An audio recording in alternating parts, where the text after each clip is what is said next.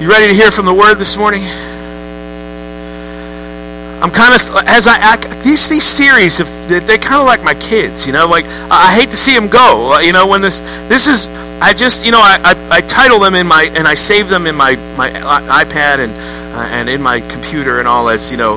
Pray this way, week one, you know, so I know where I'm at. Pray this way, week two. I couldn't hardly believe. I think it's week six, seven. I don't know if you've been following along. I don't know if you really care, but anyway I couldn't believe that it was this long. I, like, but this is week seven. That's what I have here. Pray this way, week seven. Um, but it's important that we step through uh, how to pray and what the Lord um, guides us, how He guides us through this prayer process. And I've been praying all week for myself and praying for all of you because we've been in this series a while. And and what is the Lord? And I really think we've dug in. I think we now we get a full picture of what the disciples were asking back in Luke 11 when they said this Lord, teach us to pray. When they were asking, Lord, teach us to pray. And Jesus, in, in, in, a short synopsis of how we see Jesus answering this, answers this in Matthew chapter 6. He says, Is In this manner, pray our Father in heaven. That was week one, right? We talked about our Father. Hallowed be your name. Worship your name. Praise your name. Your name is holy. Your name is a holy, holy name, and we are so not, and you are so holy. Your kingdom come and your will be done on earth as it is in heaven. You got to go back and listen to these messages um, and, and, see how the Lord will speak to you even now uh, through this. And then we get we went on to our daily bread, right? Give us our daily bread. This isn't something that's just happens one time and it's done. God is giving us daily provision, daily guidance, daily. He speaks to us daily. It's daily bread. Forgive us our debts. Remember, we were saying that this is this is about us and how we live affects other people. And we said, Forgive us our debts as we forgive our debtors. And everything has been our Father. Give us our bread. Give us. Forgive us. It's always been us. God, forgive us. Not just me. It's us. Jesus said, Make sure it's, it's inclusive about, you know, for the whole family because what you hold on to affects what this person sees and what this person reacts to. It just it, we are all connected in some way. Forgive us as we forgive our debtors. And lead us not into temptation. We talked about that last week. But deliver us from the evil one. We said, God, first of all, let's lead us. Before we even get not into temptation. But it says, God, lead us. God, lead us. We allow Him to lead us. And then finally, we get to this last portion, and I hate to see it go. Some of you don't amen that. For yours is the kingdom. Okay, we've made a switch. We've made a switch. Remember, it's been us, our. Give us our bread. But now we're saying for yours. It's a switch. You see how the language changes there? It says, give us, lead us. Now it's for yours is the kingdom and the power and the glory forever and ever. I added the and ever. Amen. Because I'm a Randy Travis fan. Nobody? This lonely. If these these are the jokes, folks, if you're not laughing now, this could be a long two and a half hours. Some of you are kind of chuckling because last week we went a little long, didn't we? We did. We did. But all the way up to this point, it's been us. Been us. Forgive us and now it's yours. So why? Why the switch? Why why Jesus? Why the change? What is this about for yours now? What is this? Well, what that is is it's it's return it's our worship. It's saying all of this stuff and then all of it culminates in our praise, our worship, giving God his glory, right, that he deserves. For yours is the kingdom and the power and the glory. The glory, his is the glory. And, and we're looking at today this shift between or from us and ours to God, yours. Yours is the power and the glory. Yours is the kingdom. So we drill down on this this this idea of God's glory. And, and that's why and how we worship is, is for his glory. And we don't use the word glory a lot, right? Which it's not a it's kind of a churchy word. God's glory. You know, church people, glory! You've seen those guys, right? Love those guys. But glory, right? People glory. Well, you don't use that word a whole lot. In fact, you say it more often, and you keep saying it sounds kind of funny. Glory. Glory. But one of my favorite scriptures on worship and showing God showing His glory is found, and we're going to make a, a jump over um, to the Old Testament. It, it, one of my favorite stories and accounts in the Scriptures about God showing His power, His kingdom ruling, and His glory is found in the showdown at Mount Carmel. The showdown on Mount Carmel. And some of you know exactly what I'm talking about. You've been around church a little while. You know about the showdown that happened on Mount Carmel. But others of you, you're, you're not going to believe this moment that we're going to be able to peek into the pages of God, God's Word and see this showdown happen. This is one of the most exciting, riveting accounts in Scripture that really shows off the one true God's glory and power. And I stole the, the subject that I'm going to preach from this morning from a, from a book title that I read several years ago and keep kind of peeking into once in a while. And it was, it was by Jim Cymbala, I believe. It was called Fresh Wind, Fresh Fire. Anybody familiar with that book, Fresh Wind, Fresh Fire? A few. Fresh Wind, Fresh Fire. And that was the title of a book, but that's exactly what we're going to be preaching about and hearing about this morning. Fresh wind, fresh fire. In fact, can you say that with me this morning so I know you're still awake? Say it with me fresh wind, fresh fire. Very good, very good. And that's what we're all about in our lives. Maybe for you, if you're honest, you're in a season, and I'm, not, I'm talking about you as a believer, where you really need some fresh fire.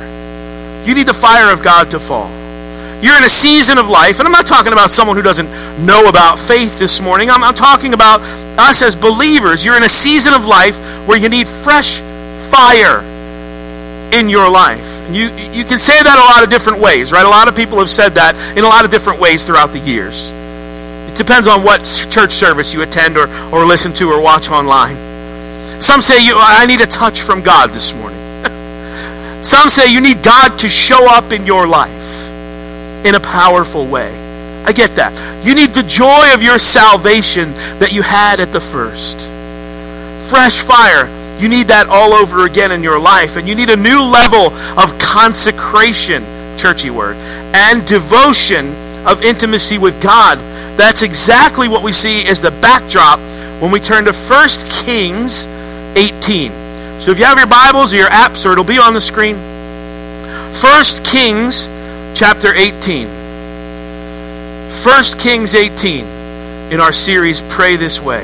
After a long time, y'all have it, First Kings? Amen. There's one. There's one. There's two. All right. First Kings.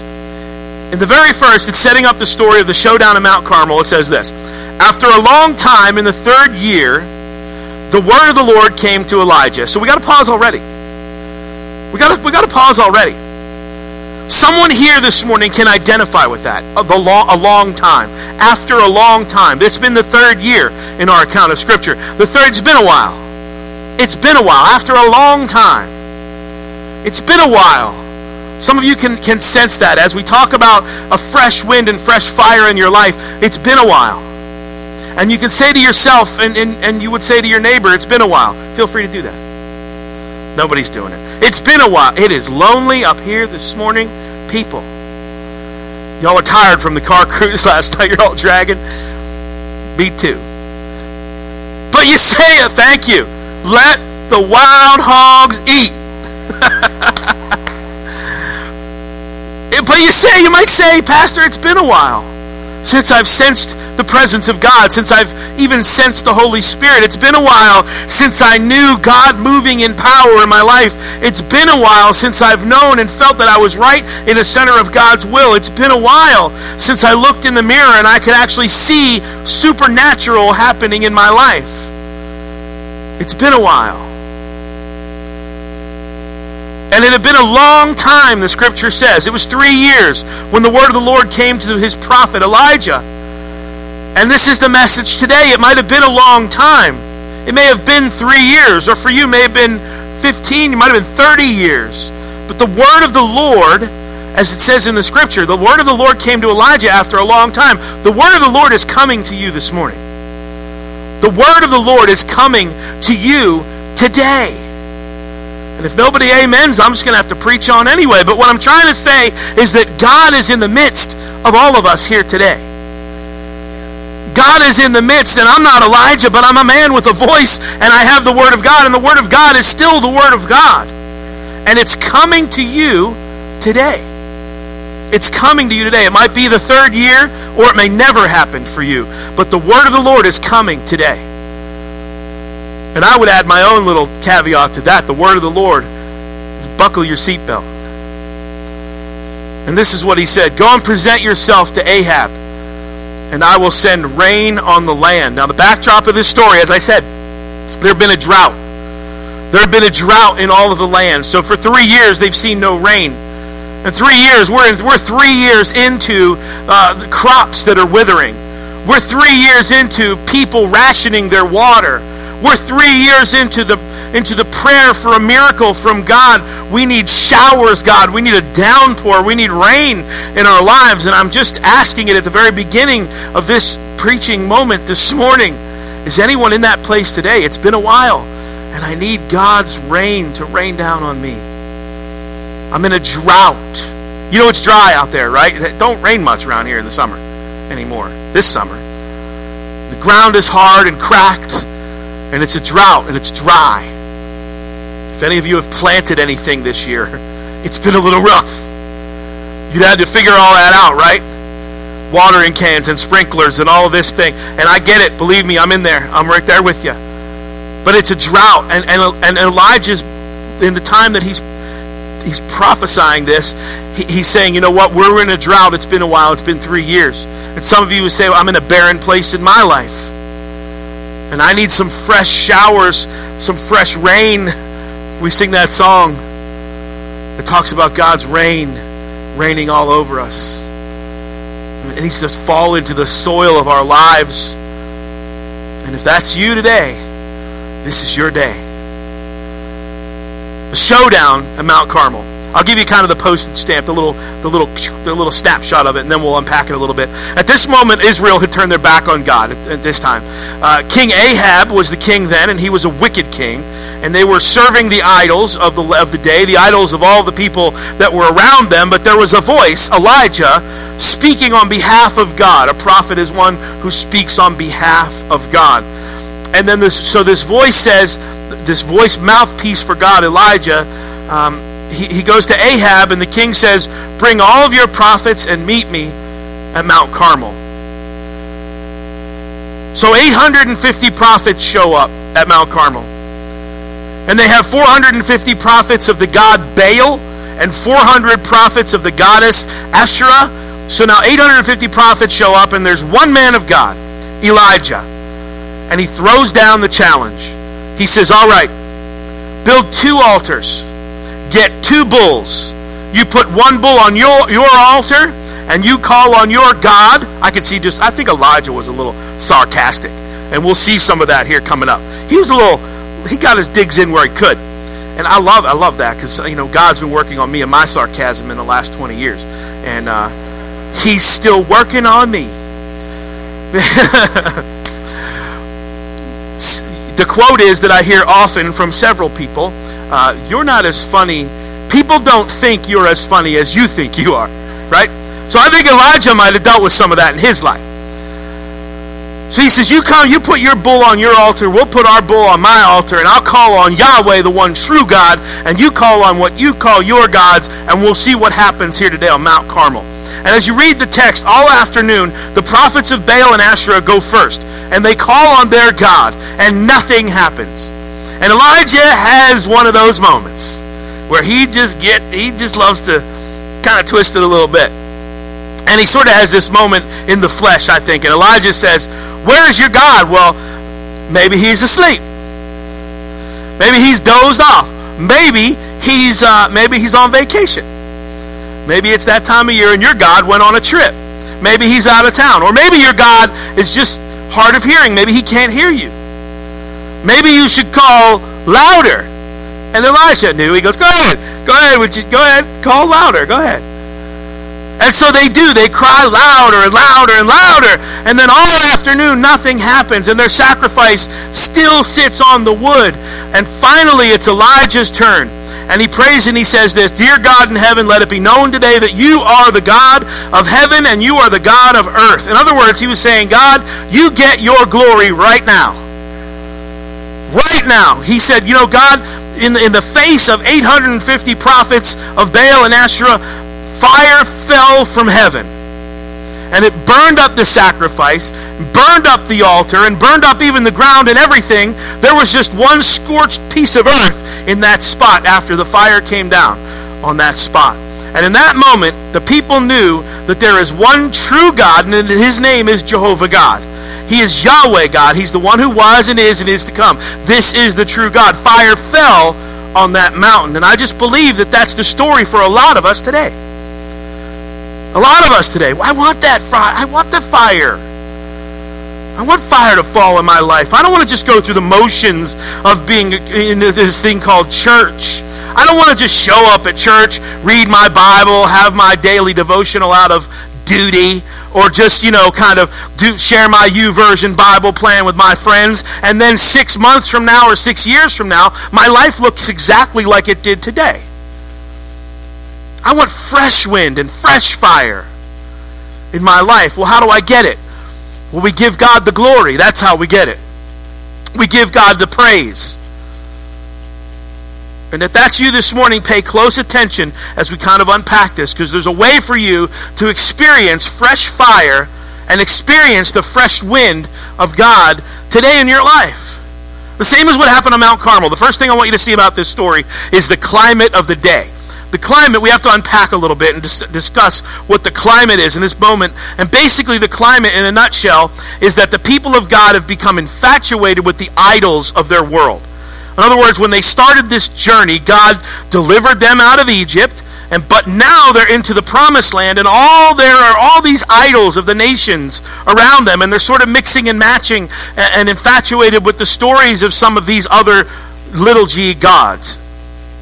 And you see this in Deuteronomy chapter 6 if you want to kind of cheat over there, because God already understands that this is going to happen. So he's trying to prepare them for the pathway to success. He, he, he's always one step ahead of you. God is trying to prepare you for the best in your life.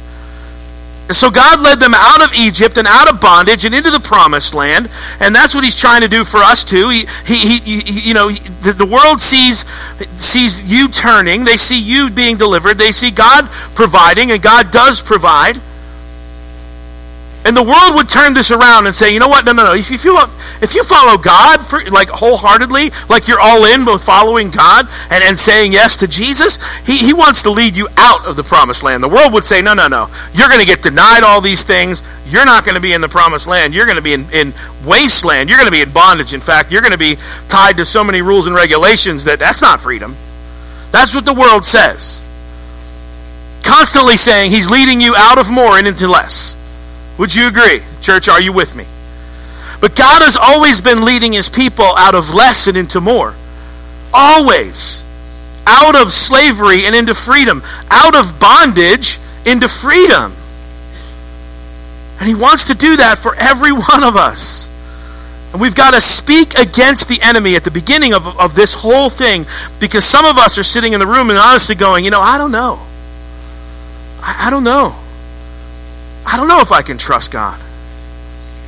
I don't know if God has my best interest at heart. I, I, I don't know if God really wants to lead me into this promised land you're talking about. I just, I don't know. And why do you think that? Because the enemy is always turning the story around and convincing us somehow that full surrender to Jesus equals less in our lives and not more. And from the very beginning, God was putting all of his cards on the table. He says, I'm going to come down. I'm going to deliver you. I'm going to part the sea. I'm going to set you free. I'm going to, de- I'm going to defeat your enemies. I mean, all these promises in God's Word. I'm going to come and I'm going to lead you into a land that already has vineyards. He, he led them into the promised land. He said, This land already has vineyards. It already has orchards. It has cities for you to live in. You're going to move into their cities. You can live in their houses. You can have their crops. You're going to have their fields. It's yours. The promised land is yours. You're going to have the, your vineyards. I'm leading you into a finished work. I'm leading you into that already.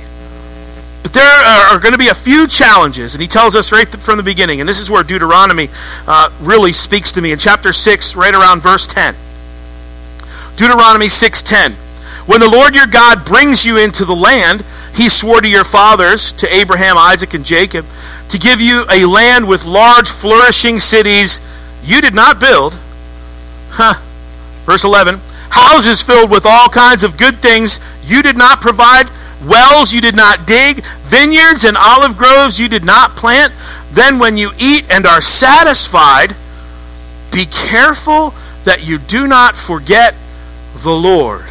Now, you wouldn't even think that verse needs to be in the Bible, right? Needs to be in there. Because God brought you out of all this stuff. And He's bringing you into the promised land where things you didn't even need to work for. It's already there. The provision is already there. Why would that be there? The, be careful you don't forget the Lord who brought you out of slavery, out of the land, or out of Egypt, out of the land of slavery. Can you imagine? Why would people forget the Lord? Like He delivers them out and they forget Him? Come on. I can't imagine anybody's forgetting the Lord, right? Who would forget him? Imagine somebody doing that. What's wrong with these people?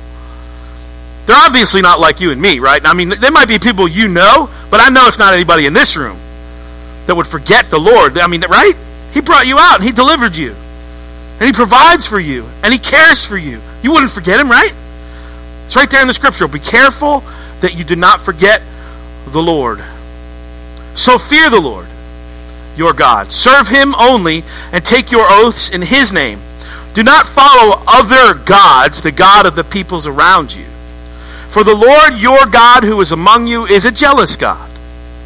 And his anger will burn against you and will destroy you from the face of this land. Now, all of a sudden, this wonderful, delivering, salvation bringing, freedom speaking God is all of a sudden jealous now, no, this isn't jealous in the in the sense of human jealousy, right? It's not that kind of jealousy. Uh, you know, he's not saying, you know, I'm I'm a jealous God and I get real uncomfortable when you spend time with so and so, and I'm going to give him a look across the table, like the jealous look. He's not saying that. He's saying there is no God but me. The way it says in Isaiah, my name is the Lord. I am the Lord, and that is my name, he says. I will not share my glory with another. Remember what we're talking about. Teach us to pray. For yours is the kingdom, yours is the glory. You are God. We give him glory. Him we, we worship in his kingdom. He has the glory. It's his. This is actually God defending God in this scripture. And that's a whole other sermon for a whole other day. But it's the root of who we are even as a church, the defenders of God. You're like, well, God is, why does God need to defend God? Well, because most times you're not defending Him. Pull in your feet. Pull in your feet. That's why God has to defend Himself sometimes. Because a lot of times, you know, as Christians, as believers, we don't say what He tells us to say, right? We get a little timid. We get a little, what, what would they think? Well, what, I don't know how they would look at me if I said that. That's why God sometimes has to defend himself. God is the promoter of the glory of God. Why does God have to promote the glory of God? Because if God didn't promote the glory of God, you wouldn't know about the glory of God. So the heavens declare his glory, right? Creation declares his glory. The cross declares his glory. His word declares his glory. And he himself declares his glory. And he says, I love you so much. You got to understand this. I love you so much that I don't want you to have any other gods before me. That's what he's saying when he says, don't make an idol, don't worship it. You know, in the first four commandments, it's about him defending his glory. Why? Because, you know, because he's this, you know, complex God, or, like he's like nobody, you know, he, does he have insecurities? You know, does God say, well, I need to defend myself because I'm just that insecure? No, no, no, no.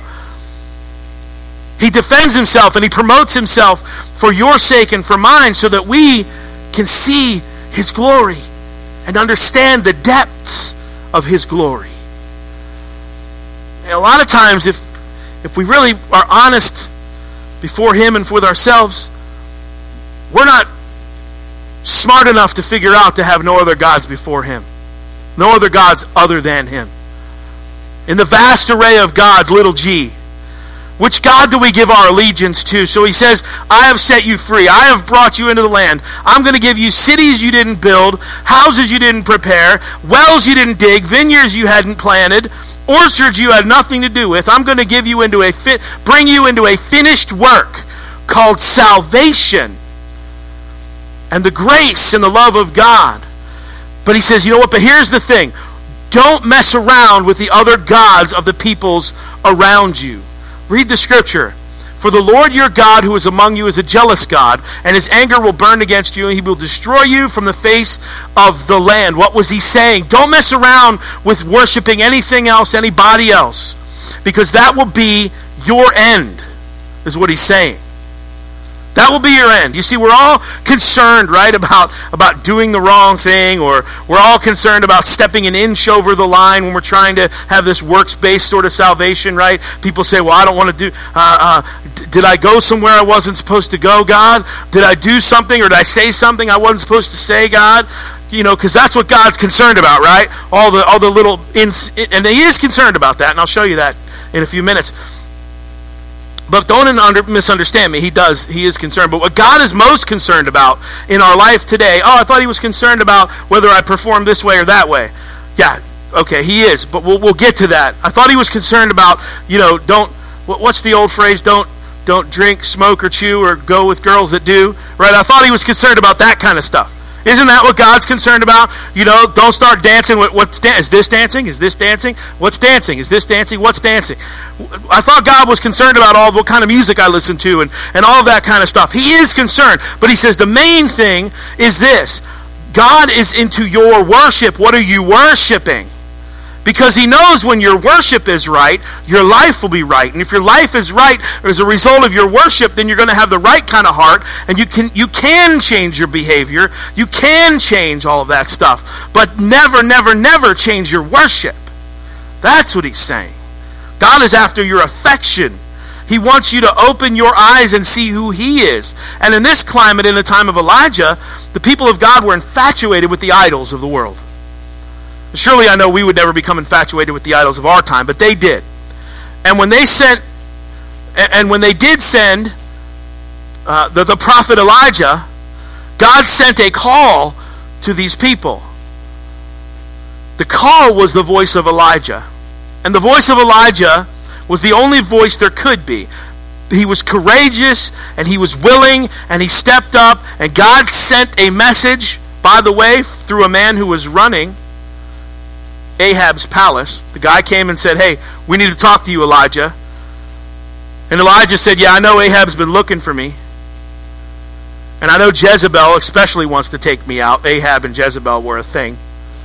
Go back and read it in the scriptures. I don't have time this morning, but go back and read it in the scriptures. You know, Jezebel sort of ran that that that kingdom.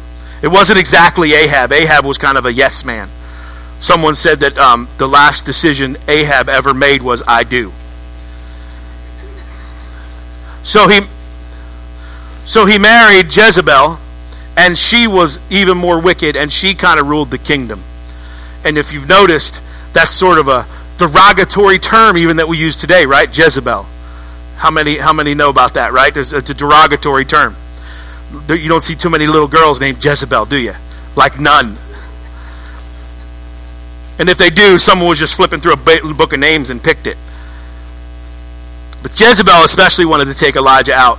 And and the man of the the man from the kingdom says this, you know what, I'm here. I need to talk with this uh, this Elijah. When they met, this is what he said to Ahab. He said, you know, you assemble your prophets, meet me at Mount Carmel. God brought a voice into their their world. God brought Elijah to speak into that time. And what I want you to know today is I want to know that no matter where you are, no matter how far away you are, what odds you have, think you have ex- stacked against your relationship with God this morning, or how many idols are in your story, God is still bringing a voice into your life today. He's still calling out to you today. And this is what the voice is always calling, and, and even what it says in, in verse 20. Let's go over there.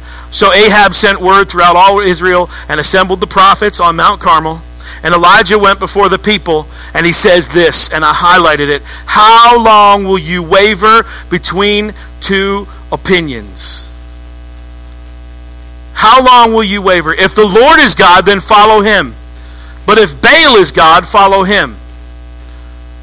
Does this sound familiar to anybody? Does this ring a bell to the message of the church in Revelation? If you flip back to the end of the Bible, there's a book called Revelation. And, and, a note to all you guys, it's not revelations. God didn't provide a bunch of revelations. There is one revelation from the Lord God to his people. And it's found in the, in the very last book of the Bible. He says this to the church in, in Revelation. He said, I'd rather you be hot or cold. But because you're lukewarm, I am going to spit you out of my mouth, the word says. And he says the same thing here. How long will you waver? You're, you're, you're, you're wavering, got one foot in, one foot out. How long will you waver? You're lukewarm in the book of Revelation, and lukewarm equals spit out. I used to struggle with that when I was a young Christian because why would God rather me be cold, right? He said, be one or the other. Please just be one or the other. The same thing that Elijah's saying. If the Lord is God, follow him. But if Baal's God, follow him. If you're cold, stay cold.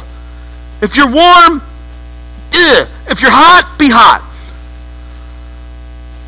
I mean, it's, it's like if you're warm, you think that would be a good thing, right? Lukewarm. I'm warm. I'm close to hot. Warm is close to hot. Warm, you're near the fire. It means you're not like frozen. You're warm. Oh, there's some hope. You're warm. But God said, I'd rather you be cold than warm. Why? The same reason Elijah stood on this mountain and said, Let's get this straight today. If you believe that God is God, then completely and totally and extravagantly give him your life. And if you think that Baal over here is God, then completely surrender to Baal. Give him your life. But stop going back and forth. Stop doing what we do. You think, oh man, man, we were in that service last week. I was so fired up, and God, uh, the Spirit fell, and, and man, it was such a touch of the Spirit. We were singing, and, and the song and everything was amazing. God answered our prayer, and He came through, and people were saved, people were crying, praying through, and all that happened. And, and right, right, church. I mean, we were all here. Come on, there's some some things happened, right? We're oh man, and then two weeks later, you're having coffee with a friend. Uh, you're having coffee with a friend, going, yeah, I don't know. Yeah, I'm not. I don't know. I mean, I watched the news this morning, and it doesn't look good. It doesn't look good. I don't know. I don't. I don't. I don't know. I, I, yeah, I, I went to church, and I was. I believe me, I get. But I don't even know. I'm not sure. I mean, where's God in all this? You're, how long will you waver? Oh, I'm fired up. I'm praising the Lord. I'm raising my hand. I'm woo. Two weeks later, I'm not sure. I'm not sure even God, I'm not sure there even is a God. I mean, why would he let these all these things happen? I just don't know. And what Elijah was saying, and what it says in the book of Revelation, is that you're being wishy washy, right? You're wavering. Eh, eh, eh. And then, you know, after you go, I don't know about this thing. And then someone, you know, someone you know, you get that promotion, or, or you, you you see a friend from church get healed, or something happens in your life, and you're like, yeah, praise the Lord. And then, you know, I'll go to the ends of the ends of the earth for you, Jesus, and I'll sing the song, and I'll go anywhere. I don't care what it costs me, Jesus. And then something tra- tragic happens in your life, and you're like, oh, I'm not sure. I'm not sure if there's Lord or God or I, I don't know. I, I, mean, I come to church. I mean, this. I mean, I love Jesus on Sunday, but man, Thursday it got rough. And I had to make some quick decisions, and all those decisions weren't really that great. And, and I'm not sure. But then Sunday, there was God, and then woo, then you're back. And then Monday happens again, and you're like, oh, oh. And you waver. And some of some of us, some of you waver, waver on certain subjects, right? You're willing to give in on certain subjects. You know, some things you won't. You won't. I mean, you're just steadfast. That you're not. You're not changing. That's it. That's the way it is. God said it. That settles it. Right? Done. But some things you'll compromise on, and some things you will. How long will you waver? Right? Some things you'll compromise on. Well, I don't know. I've been I've been lonely a long time, Pastor. And this and he likes me right now. I mean, I No one likes me right now, but I mean, he's cute and he likes me, Pastor. Oh, and you compromise. Oh, he likes me. Oh, look at, he's paying attention to me. Oh, you don't go to church? Oh, that's all right. We'll work on that. It's no big deal. That's not a huge issue right now, right? I mean, it's just, let's just hang out, right? We just met. It's all good. We'll, we'll just date for two or three or five years. We'll come, it's okay. I'll just pray for him. I could change him. We'll just hang out. We'll just we'll just commit to each other for a few years and see how it works out. Some of us compromise. Some of us won't waver on certain things, but then on certain other areas of our life, we compromise. Eh, not a Christian. That's all right.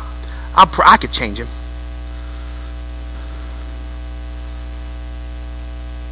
We're living in a culture where we're so sure and yet we're so unsure. And Elijah is saying, look, it's time for somebody here make, today to make a decision. If God is God, follow God. And if your idol is your God, follow your idol, but make a decision. It sounds kind of crazy, but it, it's he's saying, I would rather you be a thousand percent committed to one or the other than forty-seven percent committed to me. That's what he's saying. Why would God want me be, to be a thousand percent committed to my idol? Why would God want me to be cold rather than even lukewarm? Why would He? Because the sooner you commit a thousand percent to that idol and quit playing games, the sooner you will empty yourself, and that, that thing will empty all of that. You will just expend all of your energy, and it will let you down. The sooner you commit and get let down, the sooner you turn back to Him. That's why the sooner you get to empty, the faster it is you'll come back to Him.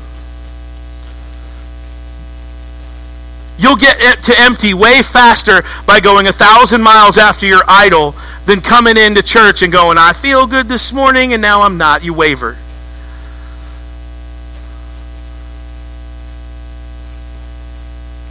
Don't hold on to that idol any longer.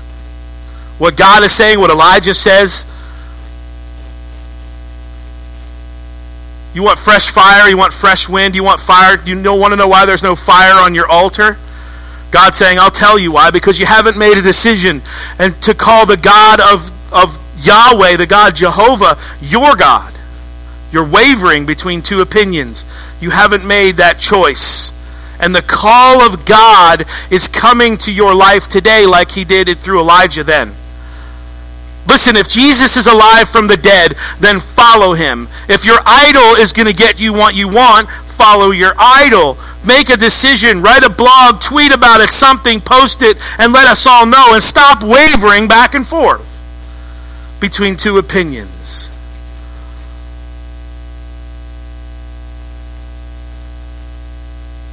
Have you seen enough? Have you heard enough to know that your feet are on a cornerstone named Jesus? Have you been through enough and seeing God do enough to know that no matter what the circumstance, the, the situation, the climate that's all around me, the worship that's going to happen all around me, the idols that are around me, I'm standing on solid ground, and that ground is Jesus Christ. And I'm going to choose to worship Him. The call came and there was a clarification. What is the clarification? God shows up and answers the question Is it Baal or is it me? God says, I'm about to clarify all that. And the fire falls. Whoosh! Can you imagine? God wants to clarify that for you this morning. He wants you, He wants to answer the question for you. Is God real? Is God powerful? Can God come through? And will He come through? He wants to answer that for the questions that you have this morning. He wants to answer that question in your life. He wants to clarify a couple of things. He wants the fire to fall. Verse 38. Then the fire of the Lord fell and burned up what? Somebody say it the sacrifice. The sacrifice. The fire of the Lord fell and burned up the sacrifice. Yeah, and the wood and the stones and the soil and all the water in the trench. Well, what was that all about? Well, Elijah wanted there to be no doubt. So they prayed, put their bowl on the altar, prayed. They, they, the, uh, the prophets of Baal cried out. They Bible says they cut themselves and cried out. They were hysterical all day long and nothing happened. And Elijah said, before we do my thing, let's put the bowl on there, but let's get jars of water and drench the sacrifice and the wood and the altar. In fact, let's dig a trench around the whole thing and fill it up with water. And he did that, and, and, he, and Elijah said, Great, now do it again. And do it again. And do it a third and a fourth time. They soaked the bull, they soaked the wood, they soaked the altar, and all the trench of water all around the altar and the fire comes down immediately, burns up the sacrifice and everything else. And that's what God wants to say today is that he wants to show himself strong in your life. He not only burnt up what the sacrifice that was kind of equal to their sacrifice, but Elijah said, "You know what? Let's stack the, the deck against him. Let's wet the bull. Let's wet it four or five times. Let's just soak the thing. You try and light wet wood." How many campers in the house? Right? I've been there. Dad, what's wrong with the fire? I, I don't, I don't know. to, I don't know. The newspaper's burning, but the wood's just, I don't know. It's wet wood. So Elijah says, you know what? Let's pour water everywhere. Water all over the wood, all over the trenches, all over everything. And let's see if it gets burnt up. And it did. Everything got burnt up. The Lord is wanting to show himself strong. He wants to show himself as the one true God in Elijah's story and in your story. But he can't bring fire unless there is first a sacrifice. The key word all worship revolves, all worship involves sacrifice. And please understand me that the fire is not going to fall on your 365 day Bible reading because you had to.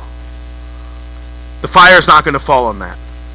The fire is going to fall when you put, hear me, church, sacrifice. The fire of God will fall when you put something on the altar. Help me preach this, church. The fire of God will fall when you put something on the altar. So, what was the sacrifice then? Certainly, it wasn't the bowl. They had a bowl. Certainly, it wasn't the wood. Baal's prophets had wood. It wasn't an altar. They had an altar. What was the sacrifice? It wasn't the bull. They had a bull. What was the sacrifice? Some say it was the water because they were in a drought, right? And to pour water on this thing was actually, I mean, they were in a drought. It hadn't rained. They had to ration their water. Water was like a commodity. Like, we don't waste water. And, and they would put the water on it by saying, we're pouring our very livelihood right on this altar. We're basically taking every the most one of the most prized possessions that we have, this water, and we're pouring it out on the altar. What was the sacrifice? Some say that it was the, the water. And that may be true, but I think the water was partially about showing God how serious Elijah was. And partially about making sure that there's like no hidden agenda here.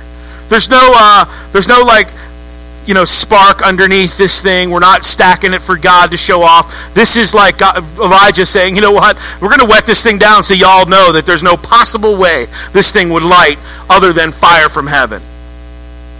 We've drenched everything, and the only way this thing's coming alive is if fire comes down from heaven in a massive, strong way and consumes it all. So if it wasn't the bowl, if it wasn't the wood stones, and ultimately maybe it simply wasn't just the water, what was the sacrifice that Elijah was portraying in all of this? The sacrifice was his faith. His faith.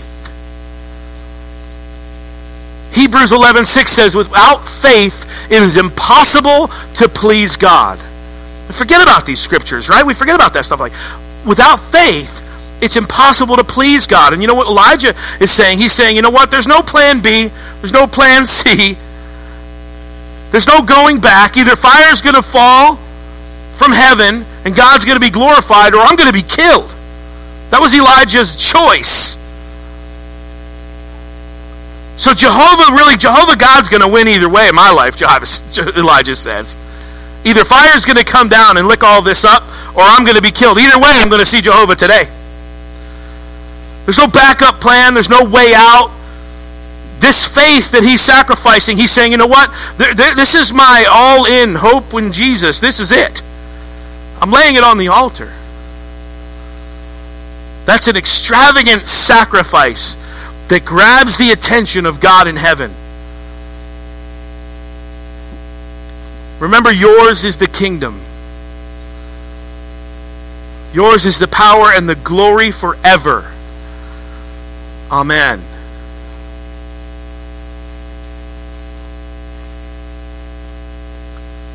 Sacrifice. You want fire to fall from heaven? You want something, you want a touch from God, you want God to answer, you want a fresh wind, a fresh fire, put something on the altar. Maybe it's your time. Maybe it's your time. Maybe it's, uh, you know, not waiting to the last possible second, hitting snooze seven times, getting up, doing your hair, and you're out the door. Maybe it's getting up a little early and spending some time with Him. Maybe it's a sacrifice of time. Maybe it's, I don't know what the sacrifice is for you. Maybe it's, maybe it's your kids. And I don't mean literally good night. Don't send me emails. But maybe, hear me, church, maybe you're worshiping at the altar of your children. And your life revolves around your children. Your, your children are important.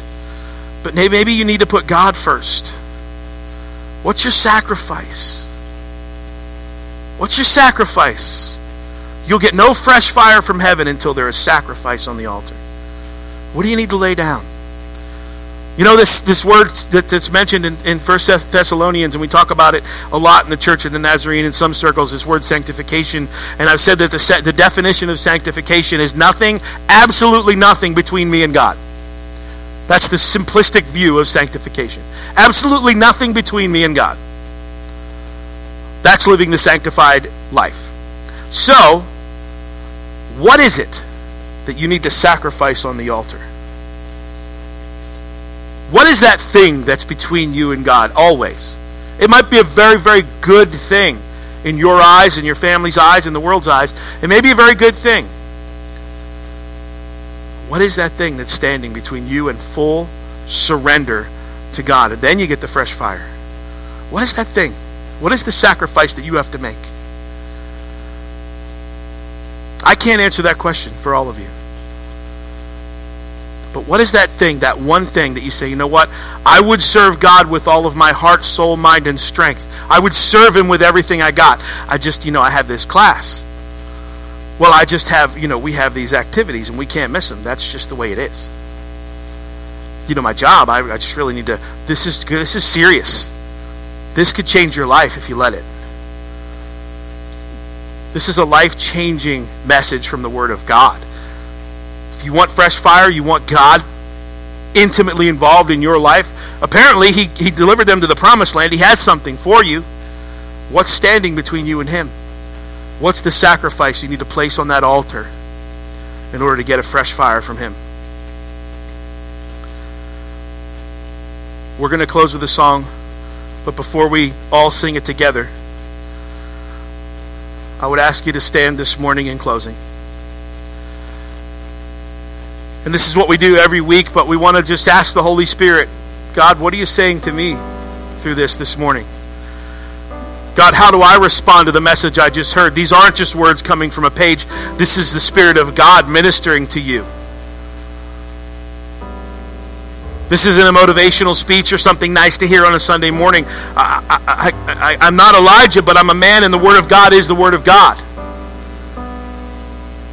And the Word of God changes people. Will you let the Word of God change you this morning? What is it that stands between absolute surrender to God, between you and Him? What sacrifice do you need to place on the altar to receive fresh wind and fresh fire from Him? Would you bow your heads this morning with me? As we go before the Lord and we reflect on the message that we just heard? Is there something you need to settle between you and God? Is there a sacrifice? Is there something you need to just lay it on the altar because you want what the Bible's talking about, this fresh wind? You want this relationship with God. You want it so bad. You want hope in hopelessness. You want life in death. You want the experience we're talking about being sold out to Christ, accepting Jesus' sacrifice on the cross for you. You want to live for Him. You know that. You've had it in the, in the pit of your stomach the whole time. I stood where you stand. I know what the, what the Holy Spirit does in situations like this. One of the characteristics of the Holy Spirit is that he's, he's, he convicts.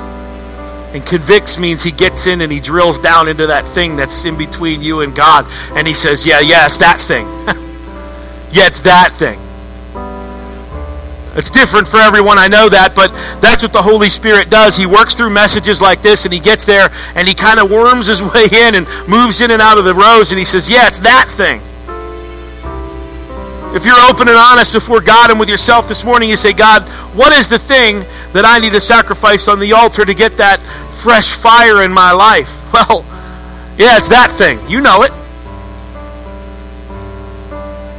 So as we pray this morning, I pray that you would do business with the Holy Spirit. That you would do business with God this morning and you would say, God, whatever that thing is, and you know what it is. God, I sacrifice that on the altar this morning. I need your guidance, your provision. I need a life spent worshiping you. Yours is the kingdom, yours is the glory forever. Yours is the power I want in my life. And as we pray and close this morning, I pray that you would do business with the Holy Spirit and you would say, "Yeah, that's I know that's what it is. I need to lay it on the altar. I need to sacrifice that so I can live a life worthy of my calling in Christ." Because God has sent a messenger to you this morning. It's the Holy Spirit and he's speaking to your heart right now. So as we pray, heavenly Father, yours is the kingdom and the power and yours is the glory. So, God, all of the things that we've heard about the showdown on Mount Carmel, and there's so much more. God, I suppose the one thing that we want to take away from this is what are you saying to us this morning, Lord, in regards in regarding the sacrifice that we need to make in our life? God, we say we love you. We say we want to serve you, Lord, but there's just something between you and us. God, there is no fresh wind, no fresh fire. The fire cannot fall unless there's a sacrifice. So, God, as we bow our heads this morning, and as we search, Lord, and seek the Holy Spirit together, both online and in this room, I pray, God, that if there's one person here who needs to sacrifice whatever it is, there's just something between them and you that they are just wrestling with right where they stand or right where they watch. God, I would pray that you would help that individual this morning sacrifice whatever that is on the altar and receive all that you have for their lives. And as we're pray- praying and as our heads are bowed and our eyes are closed, I want to pray for you. I want to lift you in prayer. If that's you this morning, you didn't come here by accident, you don't have to leave here the same as you came in. But if that's you this morning, you say, Pastor, I want to sacrifice this thing that's in my life. I need to lay it on the altar. If you need to physically come to this altar and symbolically lay it down on an altar, so that God can fill your life with His blessing, with His provision. You can realize His glory in your life today. You don't have to be the same as when you came in. Heads bowed and eyes closed. I don't want to embarrass anyone. But you say, Pastor, that's me. I need to sacrifice something on that altar this morning. I need God's fresh fire in my life. If that's you, just slip your hand up and say, Pastor, that's me. Amen. Amen. Bang, bang, bang. Pans going up everywhere. Thank you. Appreciate your obedience. Thank you. If God's spoken to you this morning and said, I need you to lay that down and serve me wholeheartedly, say, Pastor, I've got a sacrifice I need to make on that altar this morning, and I'm here to do it. I'm going to do it this morning. One more chance. My left to my right, I'm looking across. Is there anybody else? Just say, That's me. We're not going to embarrass you. I want to pray for you. Amen. Praise the Lord. Amen. People doing business with the Holy Spirit of God, not concerned about, you know, the, the frills. They want to do business with the Holy Spirit, saying, Yeah, you know what? I'm serious about this thing. I'm serving God with all my heart. Sacrificing, I'm doing it here this morning. Last chance, and then I want to pray for you and we'll go. Say, Pastor, that's me. I'm sacrificing it on the altar this morning. I'm serving Him with all of my heart from here on out. Amen. Amen. God, you are stirring the hearts of your people even as we speak and as we pray. And Father, I pray that those who have had the courage to, to raise their hand, the, the, the another one, good, A- amen. The dozens of people that had the courage to say, Lord, that's me. There are some things that I need to get straight, things I need to sacrifice at the altar this morning, God. People are doing business with the Holy Spirit, folks. That's exciting. That is exciting. It's exciting for the for the family of God, but it's exciting for individuals, Lord, and we lift those individuals up. We lift each and every person individually before you this morning, God, who said, I need to make this sacrifice and serve Him wholeheartedly. I need to let a few things go. I need to let something go. I need to sacrifice on the altar so that I can get that fresh wind and fresh fire in my life. Recognize who you are and what you're about, Lord, and that you get the glory. And I want the Lord, I want the world and my family and friends to see, Lord, that I am wholeheartedly sold out and serving you with everything that I am. And so, Lord, these have had the courage to say, That's me this morning. I pray, Lord, that they would go from here, Lord, they would know that they met with the Holy Spirit. They would know that they heard from God on high this morning. And that things in their life are about to change because they chose you. It may be tough, it may be a sacrifice, it may be hard. But God, I pray that during the process, you would show them, you would put people in their lives that would continue to encourage them. You would bring scripture to their minds and right in front of their eyes, Lord, that would be just what they need in that time.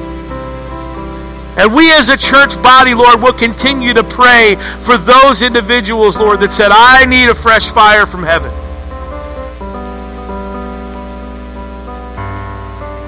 I thank you, Lord, in advance for what you're about to do in individuals' lives and in this church's life. I thank you, Lord, for the freedom that we have to worship together. I thank you, Lord, for the technology that we have to reach our online congregation. Lord, hearts and lives have been changed in this place because your Holy Spirit has been here and we've honored you and we've given you the glory this morning. God, we love you. We thank you this morning. As we go from this place, may we not depart from your presence. In Jesus' powerful name we pray, and it's for his sake. And everyone said amen and amen. Before you go, I wanted to close with a song. And this is one I'm sure you all know. Some of you won't even know the, need the words on the screen. But it speaks about God's glory and how great he really is. Amen? Let's sing it together. Randy's going to play us out of here, and we'll sing it together. Oh, Lord. Randy. There we go. When I in awesome wonder consider all worlds thy hand have made, I see the stars, I hear the rolling thunder. Thy power throughout the universe display. Sings my soul, my Savior God, to thee. how great thou art. How great thou art. Then sings my soul, my Savior God, to thee. How great thou art.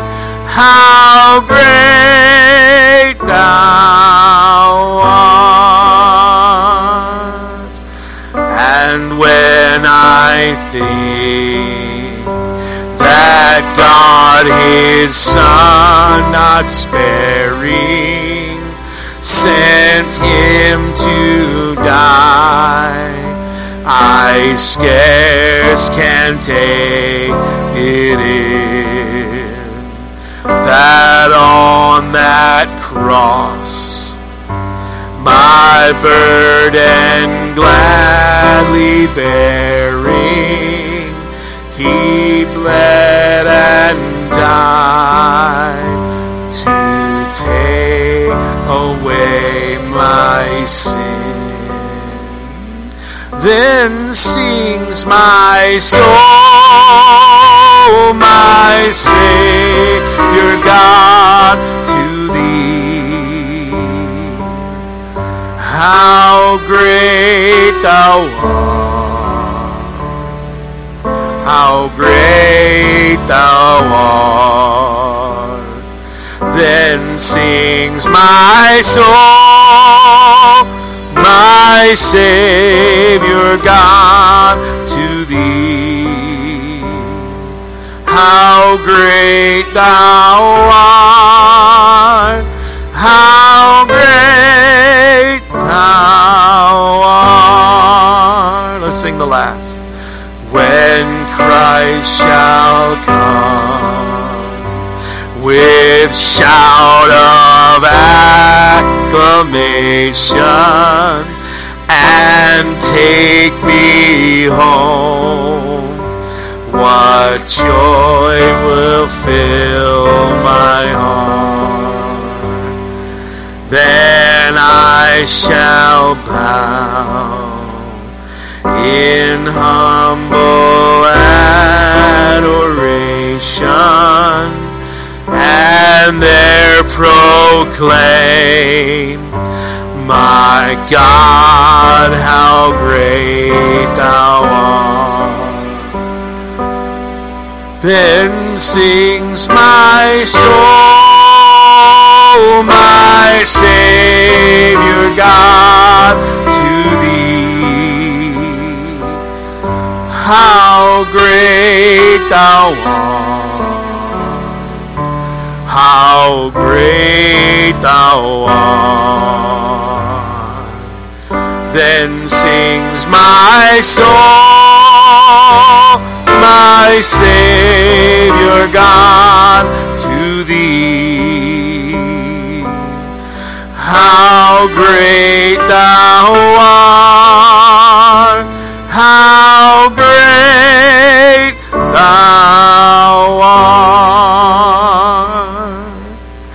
the Lord bless you and keep you and make his face shine upon you as you leave this place. In Jesus' name this morning, amen and amen.